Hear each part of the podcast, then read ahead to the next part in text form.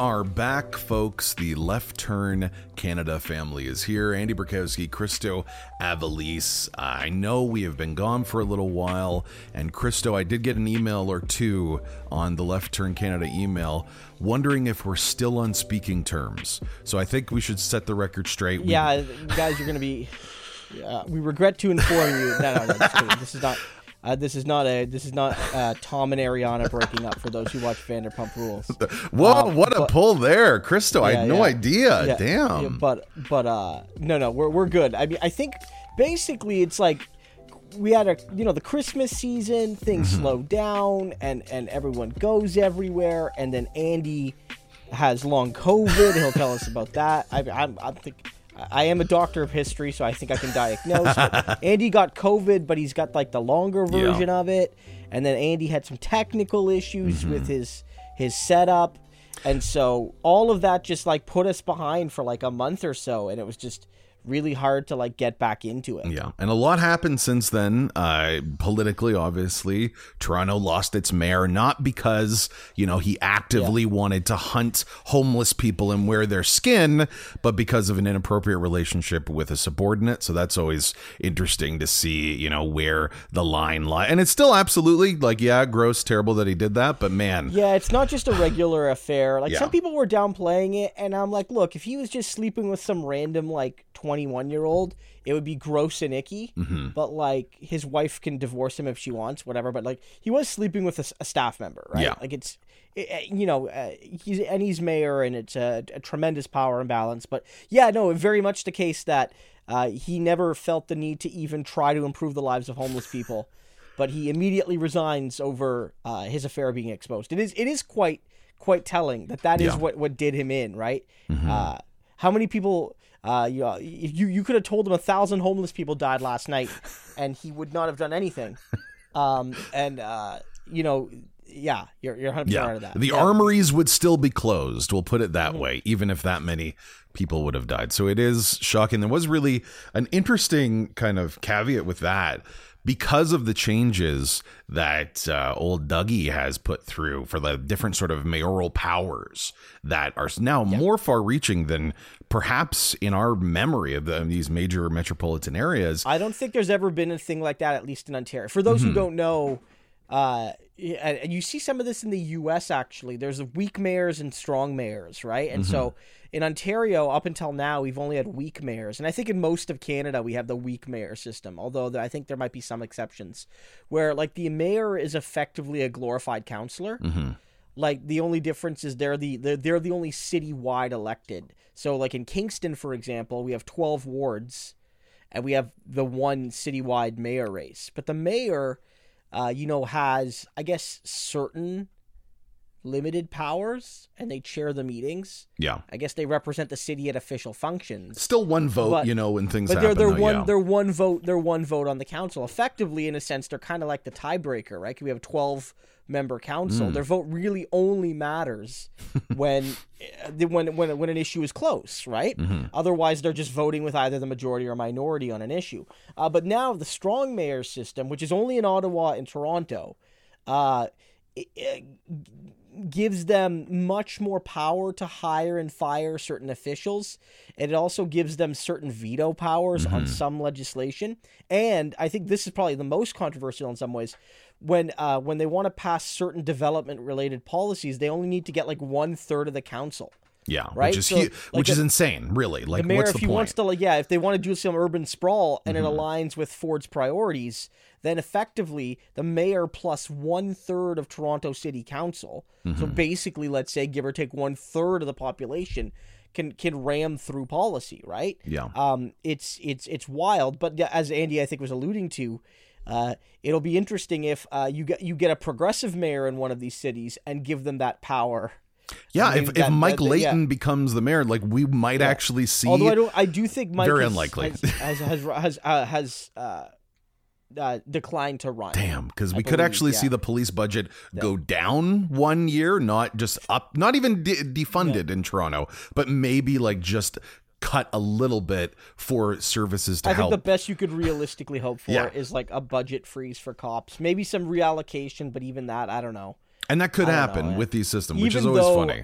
even though I think if you, I almost wonder if you get around it by like just hiring people and like putting them somehow under the police banner, but they're just not cops. Mm, so the to, the Toronto pol- the Toronto police, like as a legal entity, their budget doesn't shrink. Yeah. But you create a, a new nursing division, called, like, in, in and, and they are not cops, and they are, you know, they have they have no law enforcement requirements. They are just nurses who happen to have Toronto police on their shirt or something. I don't yeah. know. Interesting. I don't know how you get around it. I don't know. Oh. But no, you're right though. That that was one of the big things. What else happened?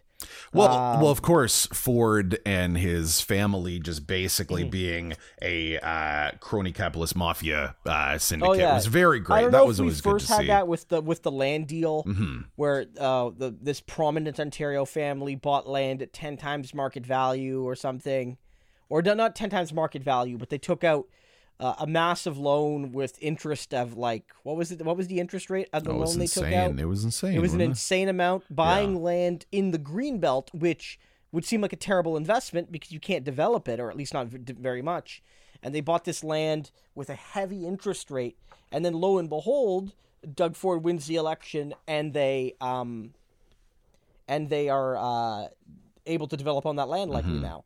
Which and it was a huge point get, of his election, too, of making sure that we know we're going to bring we're going to make changes in the green belt. We're going to, you know, make it easier to travel. That was something that Ford was very, you know, conclusive on when he was running. So it is funny to see that. But then, of course, there was the scandal. And I believe it, it's it's so funny how long ago it was now, because we've had all these other issues since then. But just the uh, the Stag and Doe gifting of some prominent oh, yes, developers. Yeah. Right. Remember that? I was pretty yeah, yeah, I was Doug, pretty loopy Doug at Ford. That point, so you can maybe you could take yeah, that. Yeah, Doug one. Ford's daughter, I believe, is getting married at the time, and mm-hmm. she was having a stag and doe, and uh, you know, there, there, you you raise money to basically help cover the wedding. That's weird to me still because like you're the, the Ford family is wealthy. Yeah. So do you really need the whole point of those? I thought was like for like you know maybe somebody that's a bit. bit short on cash, maybe like a young couple. Oh no, that's some waspy them. white shit, man. Yeah, like so that I is, don't know, man. That is some country my, my club I, shit. Yeah, my wife and I never had a uh, please pay for our wedding party, right? Like we had a wedding shower where mm. people were very generous. But like we paid for our wedding ourselves, and like you know what I mean? I'll share like, this, Crystal, because I do. Ha- it, it is a yeah. very big Italian thing, and I have an Italian background. And I remember I went to one where they were given, and it was like you know third, fourth, fifteenth cousins of mine, and they actually raffled off three different cars. So that'll kind of tell you the amount of money that they yeah, expected. Just, yeah. In that, like it was, it was a brave yeah. new world. It was very strange. And so to a be lot there. of people were in effect. Probably able to look like I guess we have to say allegedly, but some people who maybe would like favors from the premier and his cabinet and his government mm-hmm. were able to make some nice donations to Ford's daughter potentially, right? Yeah, uh, and uh, that probably is not under the guise of the uh, the uh, yeah. uh, elections. No one Ontario knows what and, it would be, yeah. and he got very upset yeah. about it. Did you see those yeah. press conferences? He was very angry. Yeah, yeah, he, yeah, yeah. He he was he was quite bothered by it, but. I don't know. Yeah, that was that was pretty bad too. Uh, yeah. What else happened? Uh, well, I also, and I this this will kind of speak to what I was going through there.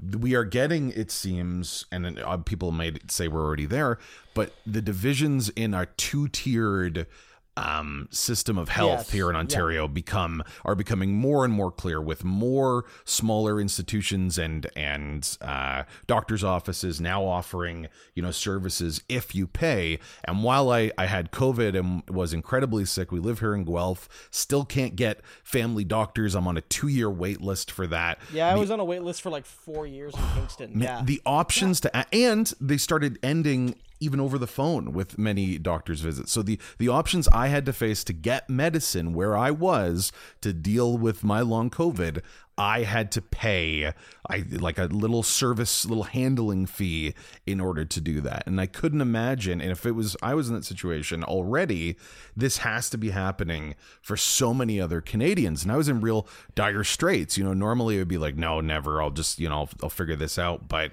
I can't imagine what it is like for others oh, gonna, going through this, it, man.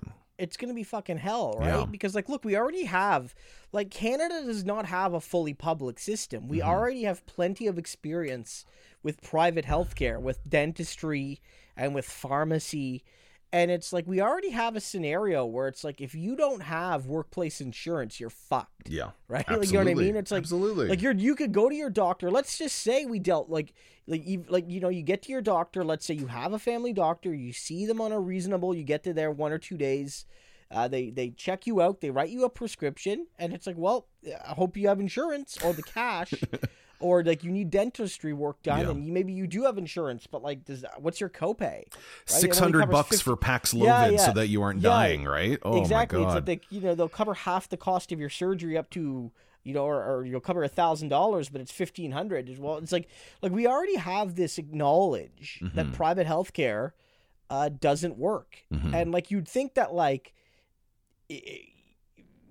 people would understand that, but I think like what we're seeing from Ford is like is a standard starve the beast argument. Yeah, right? Absolutely. The, the, the, the government, like, look, the, the Ontario government is running a surplus. They could spend more money, but I think that one of their goals, uh, and they'll never admit it, of course, is to purposely make public healthcare shitty. Because mm-hmm. if like, and look, I'm not saying this government is competent, but I'm saying they, if they wanted to, they could do better. Absolutely. And if they tried harder, they could solve some of the issues with healthcare. Like even like without, you know, I don't, you know, a competent progressive conservative government could make some changes to make healthcare less shitty. Uh, but by doing that, you would, you would maybe give people faith in the public system, right? uh, it, You know, it's it's it's one thing that we're definitely going to be dealing with. It's uh, becoming more obvious, I think, that that's happening too. Is well, the it issue. Started during COVID? Remember, yeah. mm-hmm, absolutely, where we saw and like a lot of people thought that that was a bad sign. How uh, testing? You had all these shops opening up where you could like buy what well, you buy a test. Was it mm-hmm. you could buy testing and stuff? And yeah, the test very, kits were very expensive, hard to find. Couldn't get a specials. Free one. Yeah, oh, man. yeah, yeah. No, anyways, I, I just I I really felt in the last couple months, kind of before the, the Stag and Doe controversy, that we got to hear more direct quotes from Ford and the P Cs that were suggesting that, you know, it's needed to catch up with the um issues that we're facing as uh, Ontarians, that unfortunately, you know, they can't fix this problem per se. So if it's required, why can't this be an option? And just like you said, it really does seem like that is a deliberate situation where they're allowing human misery to continue just on the off chance that they can build up this industry and maybe ultimately just profit the people that they know, that maybe another profiteer that that went to this wedding uh, for Ford might be able to, you know, create a whole new business. It is the mo- some of the most evil shit that politicians can do. And they're kind of mask off with it, and it doesn't seem to be causing an outrage, likely because most, you know, so many of us are sick and coughing, and it's a little hard to, you know, fight against that as every I mean, like, look, couple man, minutes. Look at you're... the fucking polling, yeah. and the polling is showing largely status quo, right? Like, like, uh, like, look, and like, I, I don't, I don't like to blame voters. Yeah, like I don't. I know a, a big part of it is our first past the post system. Like, if the last election if we had a proportional system. We would have, uh, well, actually, it would have been really uh, hairy in some ways because it's like the Liberals and, and the N D P would be effectively tied. Who mm. would have governed between them? But like you would effectively either have an N D P Liberal coalition or the Conservatives being unable to govern on their own. They would have like a minority government. Maybe there wouldn't be enough of a mm. you know to build a coalition. But if you look. If you look at some recent Ontario polling, I can just pull this up here. There's been a, a big, a big rash of polling. Uh, it's it's mostly status quo. I mean, the uh, N D P down a little bit, Liberals up a little bit, the O L P kind of, but still like the N D P and the Liberals both in kind of like the low to mid twenties, and the P Cs kind of stable at like forty, forty-one where they mm. were at the last election. Like, that's what it is. Yeah. Right. And like the, you know, the Greens are basically where they are too. And it's like, it's like, like the, it hasn't moved. So uh, as much as all of this has been happening, um, the Conservatives have neither gained nor lost support. Man, it's I, stable. I do think if you asked someone who would identify themselves as like a middle-class Ontarian, if they would be comfortable spending money to get health care if they were sick, I think the answer to that question now, maybe more than ever, would be yes. And that normalization of this, because like you said, we've normalized the fact that, you know, our magic uh, bones in our mouth need this special medicine. Our brains and the problems that have to do with our our mental ability to perceive the world, you know, need to be paid for. But now I really do feel like it's yeah. it's normalized to a point that it will only cause more cracks in our public system. Yeah. And as someone that Once had to experience that, it, the private, yeah. like it does, yeah. you are in pain. It will not help you. Yeah. It's, it, uh, yeah, it, it's, it, it's, it's going to be, you can't, you know, slippery soap fallacy, all of that, but it's, it's one of those things, man, where it's like, once you start doing it, like it starts exacerbating inequalities and it's, it's bad. Right. I mean, yeah. look, we're even in a situation here. One thing is that like Ford is like, despite being premier now for, you know, a, a full term and then like a, a basically a year plus almost an extra year, Doug Ford is, he's only at minus nine favorability, right? Mm. Which is pretty, which is higher than like, I believe that's higher than Pierre Poilievre, who is not, you know, in, in, and is not in office, right? Mm-hmm. Uh, you know, Merritt Stiles is at plus one. All the p- potential prospective liberal leaders, Erskine Smith, Mitzi Hunter, Ted Hsu, and Yasir Naqvi are all in the minuses, but right around Ford. Uh, so people like Merritt, uh, at least they, they they don't hate Merritt. She's at plus one. Mm-hmm. But like Ford, the thing with Ford is that, you know, he's he's like, unlike a lot of other conservatives, he's just not using the words. Yeah. The voters just, I don't know if the voter, it's his vibes, man. Yeah, it's Ford's vibes. Folksiness and vibe. Like he's like, he, like, like Tim Hudak would be like, I'm cutting your healthcare, bitches, and you're all going to starve in my glorious capitalist paradise. And then he loses the election and he's like, why why did the why don't these why don't these assholes vote for me? Yeah. And Doug Ford in his first election especially, he's like, we're no one's losing their job and uh, the green belt's gonna be fine. Yeah, like, listen listen here, folks, I get it, we're gonna be all right. Listen here, folks, you just gotta lie to people. You gotta yeah. lie and, yeah. and vote I, I, I, and let This is, you gotta lie and, and be confused Ford, when called on it too. How many yeah. times have you seen Ford just be like, "Well, no, that's that's not exact. That's you know, that's not what's happening here." He like, trails come on, off, folks. and then he and then the and then he the press conference is over, and you know, he's, just what the then, fuck? And, and, and he's out the room, right? And you're yeah. like, "Well, good good press conference, I guess." Yeah, great. Yeah, he's figured it out, man. Doug Ford is, like, unironically one of the better politicians in the country. Absolutely. Because the shit he's doing, mm-hmm. and people do not hate his guts. Like, other conservative premiers, people fucking hate them. Absolutely. Look at Jason Kenney. Look at Jason Kenney. Uh, uh, Blair Higgs in New Brunswick right now. Mm-hmm. Everyone hates him. Um, the, the, the conservatives in Manitoba, that's a bit... They have, like, a new leader there. They're, they're like, not super popular now. Um, I'm trying to... Uh, other... Yeah. You know what I mean, though? Like, the only mm-hmm. other, like, like, who's been in for a little bit is uh is uh, uh Blanchette, uh, in, uh, or, uh, uh, not Blanchette, uh, C A Q, what's that? Oh, why is it slipping my mind? He'll get here. it, he'll get there. Yeah, uh, Legault, yes. Yes. Legault, I mean, he's still he's still extremely popular, mm-hmm. but um, but the you know, Quebec conservatism is weird. But no, it's like, like, he's figured it out, and it seems like as, unless, as long as he keeps saying things like, we're not cutting healthcare, we're just doing this, and... And like it's not it's not too much too fast. It looks like I don't know I don't know what it's gonna take to, to wake Ontarians up. I don't know. Yeah. Because right again, like right now, they're just not they're not pissed. Like yeah. there was a moment during COVID, during like the worst parts of COVID, where Ford looked vulnerable. Absolutely. But he, yeah, I'm not sure. It's funny because we think about it. This is the guy that almost like teary-eyed and indignant told a room full of reporters that they have no business talking about or, or needing to know about what's going on with my family. Not considering that Ford and his family have done a fundraising festival called Ford Fest at their home for like ten years in Etobicoke, wherein they gave out twenty dollar bills to people. Like his entire political oeuvre is centered around his family and their continued machinations. And this motherfucker was able to just smiling and with indignation, I shouldn't say smiling, grimacing and with indignation, shut up a room of reporters with that. And it's just silly. Like it is just silly now. And we are the ones paying for it. And I think this is a good transition, Christo, into something else that is incredibly silly. Oh, another rich S O B who yeah. knows where he is. Yeah, and and this is a different yeah, yeah. this is a different sort of rich S O B that really yeah. believes he can talk his way out of any of the misery that he causes. So we we did miss this, but you may recall uh, a couple weeks ago now, a reporter I actually came up with in the Toronto radio scene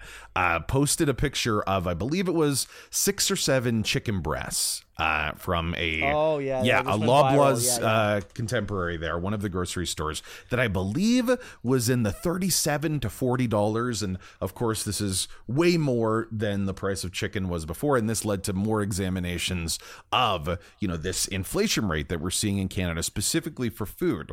Uh, Stats Canada showed that in January, while, whereas the overall inflation rate fell to about five point nine percent, in Canada, it is ten point nine percent to uh, for grocery items. So we are still more inflated than ever. And while that was happening, Loblaws saw unbelievable windfall of profits come to shareholders of five hundred twenty-nine million dollars in its fourth quarter revenue, ten percent a raise, overall revenue to fourteen billion dollars. It is just insane amounts of wealth. And then this week we got to see Galen Weston, of course, the the figurehead, probably the most recognizable Canadian billionaire. Like it, it's definitely his brand to be out there. I don't know. Yeah, he's he... probably the most famous. Yeah. Like, I mean, if you look at like richest Canadians, right? Richest Canadians list, um, according to Wikipedia, he he is. I don't think he's on the list uh, individually. Really? I, I, I, I think it's that. Um, let me see.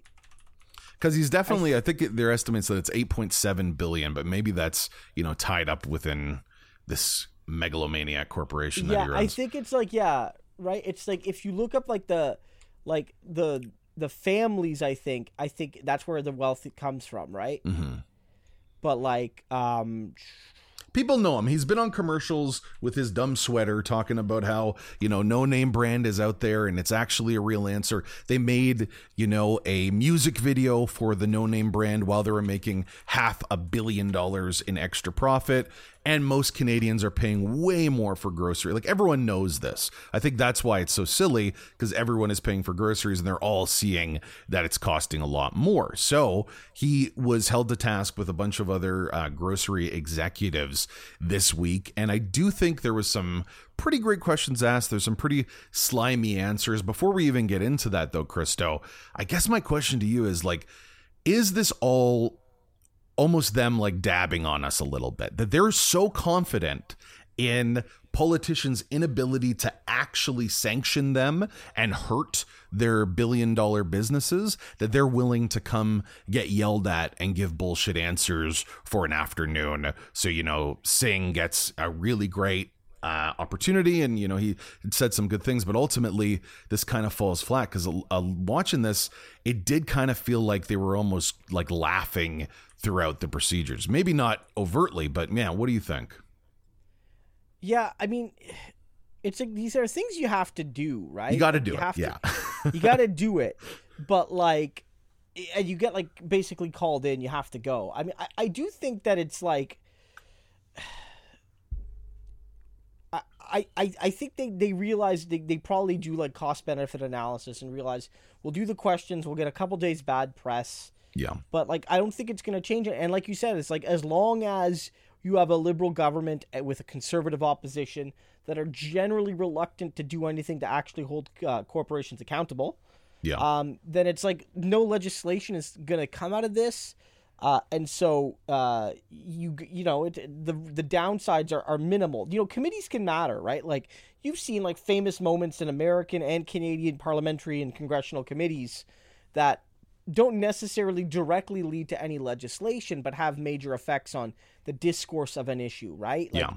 You see, for example, how, like, Bernie Sanders in the United States, the chairman of his committees, has been able to give more voice to union leaders mm-hmm. and talk about issues that matter, and that gives them mainstream coverage in the press that likely wouldn't be there. Here it's tricky because like everyone was already talking about how Galen Weston's uh, a bit of a, a bit of a an a-hole, right? Yeah. uh, ripping us off. Yeah, just Um, but yeah, it's one of it's it's one of Canada's wealthiest families. I believe as a family they're number three, but they're not on any of the individual mm. lists of billionaires. But yeah, you're right. This is one of the uh, this is one of the, the richest families in Canada. They are probably the most famous, like, yeah. rich people. Mm-hmm. Like the like, there's the Thompsons that own Thomson, like Thomson Reuters, basically, right? But, like, I don't know if like, I can't envision a lot of these other billionaires. Yeah. Galen Weston, pick... you think of, he did the commercials. Like, I think he is the Canadian, quote unquote, billionaire. So it does matter that Jagmeet got to ask him some questions. And there was one in particular that I thought was really, really slimy because, you know, they, they dance around, not question, but answer given by uh, Galen Weston, because they just sort of dance around the truth that most Canadians are feeling. Why did you make five hundred twenty-nine billion dollars in profit during the same time period where Canadians are spending more on food uh, than they have in the past, like six or seven years? And that level of inflation is actually, you know, hurting Canadians. So here's uh, what Galen Weston had to say. How much profit is too much profit? You're making more money than you've ever made. How much profit is too much profit? We're a big company and the numbers are very large, uh, but it still translates right down to the bottom line at one dollar per twenty-five dollars of groceries. And if you consider our growth, growth in profit in twenty twenty-two is twenty-five times lower than the unprecedented increases in costs that are being faced by the industry and by the world. And the fact that we have lower food price inflation in Canada uh, than in so many other parts of the world is in part due to the high functioning of our food system here and in part to the, uh, to the meaningful sure. effort that is being made by the grocery store industry um, to keep prices as low as possible. With respect, Mister Weston, you've mentioned this one dollar per grocery bit. We can put a factor in front of you. Your company is making one million dollars a day in excess profits. No one feels sorry for your profit margin when you're making a million dollars, not just in profit, in excess profit a day at the same time that Canadians are experiencing the most unprecedented inflation in their lives. How can you look a family in the eyes and tell them that that's okay, what you're doing is okay? I had a, a conversation with a customer in a store just the other day. Um, she came to me and she said something similar. She said, how can you have such exorbitant profits? And I sat down, I didn't sit down with her, but we chatted uh, for about fifteen minutes and I explained, um, you know, what I'm explaining here to the committee. And she she understood. Um, and she said, she said, okay, I didn't realize that. That's not the way it's being characterized, um, you know, when I read the Globe and Mail or whether I re- when I read the Toronto Star. And I, and I said, yeah, I, I said, look, I, I All I can tell you um, is that these this is the truth. This is what, what's going on. And if we invested, uh, if we didn't raise retail prices as costs went up, um, we would the companies that we operate um, would disappear um, almost uh, almost I- instantly. So I. Beyond the fact that he is just sounding ludicrous, I have issue with some of the math that he's presenting. The idea that they only make one dollar out of every twenty-five dollars of groceries in profit, but the inflation rate and the cost from suppliers is like twenty-five times their profit margin. I don't understand how, based on his own math, they would even be a business in that case. Like, it is just... The, yeah, I think he's definitely finagling the numbers. Yeah. Look, the thing with groceries is that, like, to be fair, like, it's not a high-margin business, mm-hmm. right? There are some businesses, like luxury cars, where you make a lot of money per car, right? You yeah. have to, because how many how many Lamborghinis can you sell, right? Like, mm-hmm. in a year. Like, real estate, you need to make a profit, because, like, how many houses can you realistically sell or build, right? But, like, groceries, like, to be fair, it is, it is like, and this is like Walmart too. If you look, you don't need to make a lot of money though per per sale if you make a lot of sales. Mm-hmm. And so I think he's trying to, like, be a little cute. Yes, it's true that groceries are a relatively low margin business, but I think he's trying to downplay the fact that, like, you know, it's still a significant amount of profit. It's still right? half a billion yeah. dollars in yeah. profit in a quarter. Yeah. Like, that's insane. Yeah. So that, I, I get what he's trying to say, that, like, you know, each individual sale doesn't net us a lot of money. So, uh, you know, that's why inflation is is is is hard on us, because yes, it, it it doesn't seem like a lot, but a, a couple cents here and there on every blah blah blah. blah. I, I get what he's trying to do. Mm-hmm. I just feel like he's still overstating it, and also I think he's trying to like trick Canadians with their perception of like, uh, trick Canadian with their perception of like. of like mathematics. Yeah, right? Or just the idea that macroeconomics is like balancing your checkbook. Yeah. Like that sort of idea of like, you know, you know how to balance your groceries at home. So it's kind of like that. Like, no, you guys are absolutely profiteering, or else it wouldn't make any sense that you could make that. Like, people know that to be true in their bones. I think it's a big reason why, you know, there was support for this sort of uh, question period, to have this, you know, real strong push. The thing that we talked yeah. about a lot, and I think we'll keep talking about on this show, is the response from the N D P. I think Jagmeet asked some very good questions, but we are dealing with, very similar to healthcare, the sort of answers and solutions that will lead to Canadians dying or living, literally like starving to death. So I felt like there again wasn't that outrage that should be called for a moment like this, when, you know, there's yeah. another instance where Galen Weston was, you know, again, being cute and wouldn't just say like, yes, I will answer these questions. It was like, you know, I'll, I'll, I'll read the questions and try to determine if there's things I can answer on it. Like, I just, I'm not seeing the outrage for what these organizations, this organ, Loblaws, that is forty percent of the total market cap of all grocery stores here in our country, is making half a billion dollars in profit while Canadians can't afford their groceries at their stores. Like, it is so fundamentally broken that it it, I, it almost pissed me off that we weren't able to get anything beyond, you know, an opportunity for these billionaires and, you know, moguls to just be cute. Even when they suggested like a windfall tax, I think that was uh, remember the Green Party that yeah. that that asked that question, and which seems yeah, and the N D P ran on that in the last election mm-hmm. a little bit too. That uh, companies above a certain size would have a would pay a kind of surplus tax on the profits they made during the pandemic. Yeah, yeah. And they yeah. just talked around it. Like, it was so yeah. silly to almost ask the question, because people know just kind of intuitively that these billionaires are not trying to help us by feeding us. They're trying to cut and chisel to make a profit any way they can. And there's one other clip I want to show you, Christo. This was from Galen Weston kind of after, and it was off the cuff from a reporter that was asking a question from one of his workers, from someone who, you know, does the job so that he can parasitically be a billionaire. And they just wanted like two dollars more an hour. They were just saying, why can't we have that? You know, like, you can afford it. You made half a billion dollars in extra profit last year. Just a two dollars an hour would tangibly ch- improve their lives. And this is what Galen Weston had to say. I know this is the massive profits point, that there's not there's not twenty-five times okay. um, you know uh, cost growth against profit growth. Like, her point is that you can afford sense. it. You yeah, can afford another couple bucks.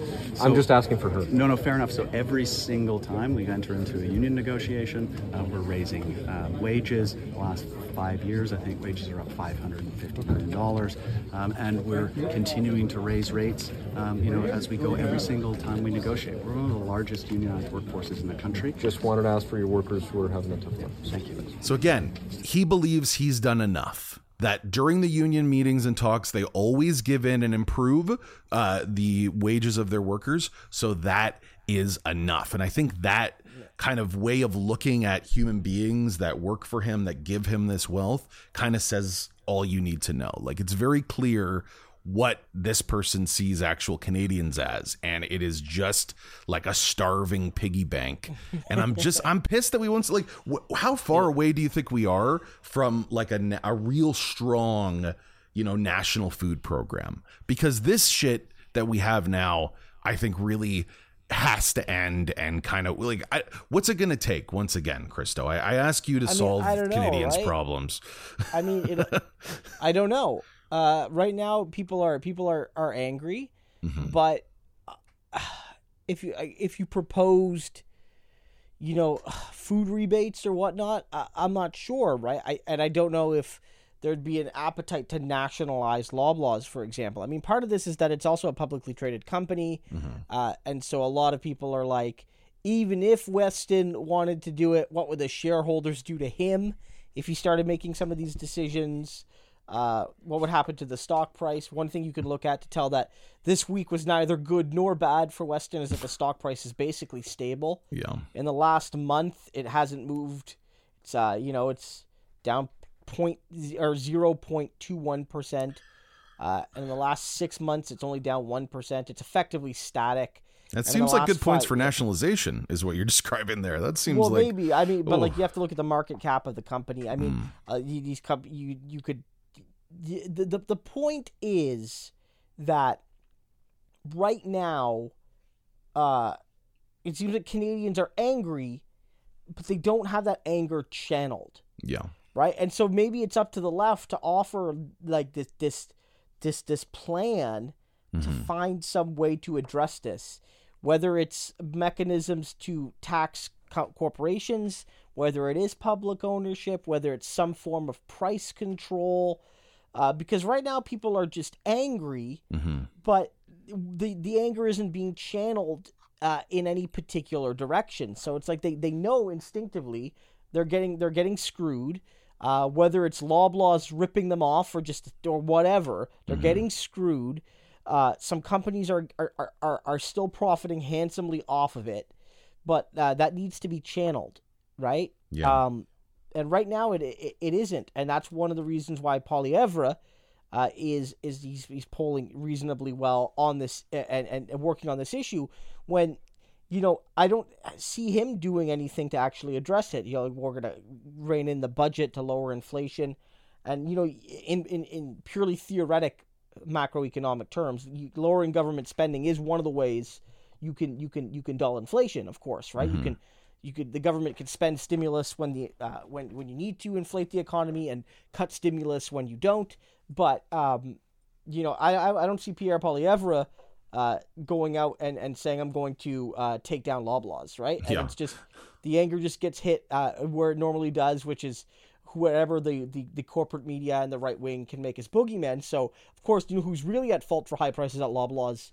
Nurses and teachers, right, and, and and public sector workers who want who want you know, a raise that keeps pace with inflation, right? So those are the real enemies, right? Mm-hmm. Uh, not not poor old Galen Weston, and I think that that's something that we, we we need to work on is is look at this and offer a solution, right? And that solution might have to include, uh, you know, uh, limiting these companies' ability to operate as a purely market-driven force. Uh, if the argument is simultaneously that Loblaws is in effect offering an essential service, mm-hmm. uh, which they are, right? They're, and they're not a monopoly, but they are rather large. Uh, and, and also that, you know, because of that size, they have an undue effect on the access to certain goods. I mean, maybe you could make a case to, uh, to uh, offer uh, enhanced regulations and enhanced uh, uh, interventions into this realm of the economy, mm-hmm. right? Like, I, I don't know. And that would be up for uh, people with more expertise than I to look at the exact mechanisms to do it. I mean, price controls are always tricky, right? Uh, they're difficult to implement. Yeah. Uh, there's also, uh, uh, it would likely also backfire and hit workers as well. There'd be wage controls likely on workers in the industry. Uh, all of this could, could, could happen, but... Um, We still yeah. don't know how they set their prices either. Like that information. So anything they say about, you know, this is just the supply chain issues and you know, the cost of doing business of, you know, we are just the final avenue for groceries, uh, food getting to Canadians. So it's not our fault. We just essentially have to take their word for that. After they have been proven, thanks to old, uh, you know, Mayor Pete, who is now just making sure all of America blows up yeah, with different yeah. train collisions, yeah, that, yeah, you know, yeah. they already fixed bread prices and had boy. to apologize. Yeah. yeah so like, it is. Look, look, they fixed prices before, right? Like, here's the thing. It is true to some degree that, like, you know, they, they are, like, the, the Loblaws isn't God. Yeah. And even big corporations like Walmart, for example, if all of a sudden... oranges are more money, then oranges are more money. If there's like a shortage, like even before this, if like there was like a banana tree virus, bananas mm-hmm. would be more expensive that year. And grocery stores could choose to uh, uh, eat that difference, or they could choose to uh, raise their prices, or they could kind of cut it in the middle. Um, but you know, to some degree it is true that uh, international effects can have an effect on a co- even big companies. Yeah. But it's also the case that companies like Loblaws are so large that they can exert bargaining power on their suppliers mm-hmm. as well. Like they have they have agency as well. And it's not beyond the realm of possibility for them to say that, like, if you want access to our to our shelf space, you need to do this and that, and we want this sort of deal. Like, you know, we see what Costco does, right? Where yeah. they can they can sort of bully around companies that want to use their shelf space, right? These companies, uh, you know, they're, they're they not really do have a, like a Soviet economic model. It is so funny, like all of these avowed capitalists talking about how great, you know, Walmart is. I think was the great example, but they use a, a, a fixed price system to that is so complex and and uses technology that that is would you know make a lot of these traditional uh, capitalist thinkers like just throw up because it is not at all what this is supposed to represent, you know, the market in this great way. So this idea that Weston is somehow like the way I, I will always believe that it's clearly fixed, that no matter what the tree virus is that kills bananas, no matter what happens in Ukraine and the different potato shortages that are coming in from different yeah. areas of Russia, Loblaws is still going to make half a billion yeah, they dollars in profits. Always make money. That's the thing, right? Like, like, and that's the thing. Like, they're making money, right? So clearly they have some ability to offset their costs, yeah. right? And in a way consumers don't, right? Like, that's the thing. They have the ability, whether it's to shift suppliers, whether it's to raise their prices, whether it's to cut their expenditures. And they do that, it, too. Yeah, like, they absolutely they do, that. do that. And that's the thing. Like, this is the thing. Like, and as you said, this is like... And this is one of the things with the N D P uh, that that I think we, we we need to wrestle with, and the left sometimes we need to wrestle with, is that we're we're, we're looking for a morality that isn't there. Mm. And I'm not even saying like immorality as in they're immoral. I'm saying there is literally no morality in some ways, right? Yeah. Like they have a responsibility to shareholders. He has a responsibility to make money, right? Mm-hmm. Like that is his job. His job is to make money for his shareholders. His job is to do nothing else but that. Like that's the the job of a, a, a company traded on the stock market. And so in a sense, when it's like, how dare you, sir? How can you not look? He's like, well, man, I'm doing my job. Profits are up, right? Mm-hmm. Like, you know, and he could try to spin it. He has to try to spin it as like, oh, we're, you know, a good old Canadian company. We care about Canadians and we want to see them happy. And we provide a, a an essential service to the people and blah, blah, blah. But it's like at the end of the day, these companies exist to make money, uh, like any other company, and um, that's what they're going to do. Yeah. And so in some ways, I think like the questioning has value, but it's almost like the, the, the lesson the left has to put forward is these are companies. They are going to do whatever it takes to make money, no matter who they hurt, mm-hmm. uh, you know, and, and our job as the the, go- the government in general, or just as the left in particular, is to represent the interest of Canadians in, ev- in, in, in, in their life. And so we need to put controls on these companies because uh, even if you do believe in the market and blah, blah, blah, when you're dealing with such large companies dealing with such essential goods, yeah. then there's they're clearly the, the system isn't working, mm-hmm. right? It isn't. And again, it's almost like, in some ways, it makes Loblaws less of the villain mm. because it's like it's just a capitalist enterprise doing what capitalists do. But the solution is to be much more aggressive in like in policing them, in effect, right? Yeah. Like I don't know, right? You have to put aside to some degree the morale, and I get it. The politics matter, yeah. right? Like like Bernie Sanders talks about this. Like no worker should work forty hours a week and and and and, and be on food stamps. And he's making a, a political argument, but it's also an emotional argument. Yeah, you're like, you're the, getting it, a little tone un- there, a little yeah. little Bernieism there. I was hearing yeah, yeah, in your but, voice. But you know what I mean, though. Like you, you, you, that's how it goes, right? Mm. But it's also like a capitalist system is specifically designed to uh, purposely have workers unemployed and underpaid yeah. because that, that acts as a reserve army of labor. And it's like Loblaw, with Loblaws, it's like, is it the system working as intended? Mm-hmm. This is a thing we've talked about with like police violence, where like the li- the small L liberal response is the police can be effective and good if X, Y, Z and one, two, three. Yeah. Whereas the maybe the left response is policing, at least at least in like the Western sense, policing uh, is not functional with like a just mm-hmm. and democratic society. Right. And so I don't know. I think that's one thing on the left we have to discuss is that like we talk about greedflation and I get the value of that. But it's like these are companies, especially these publicly traded ones, that don't have emotions. Yeah.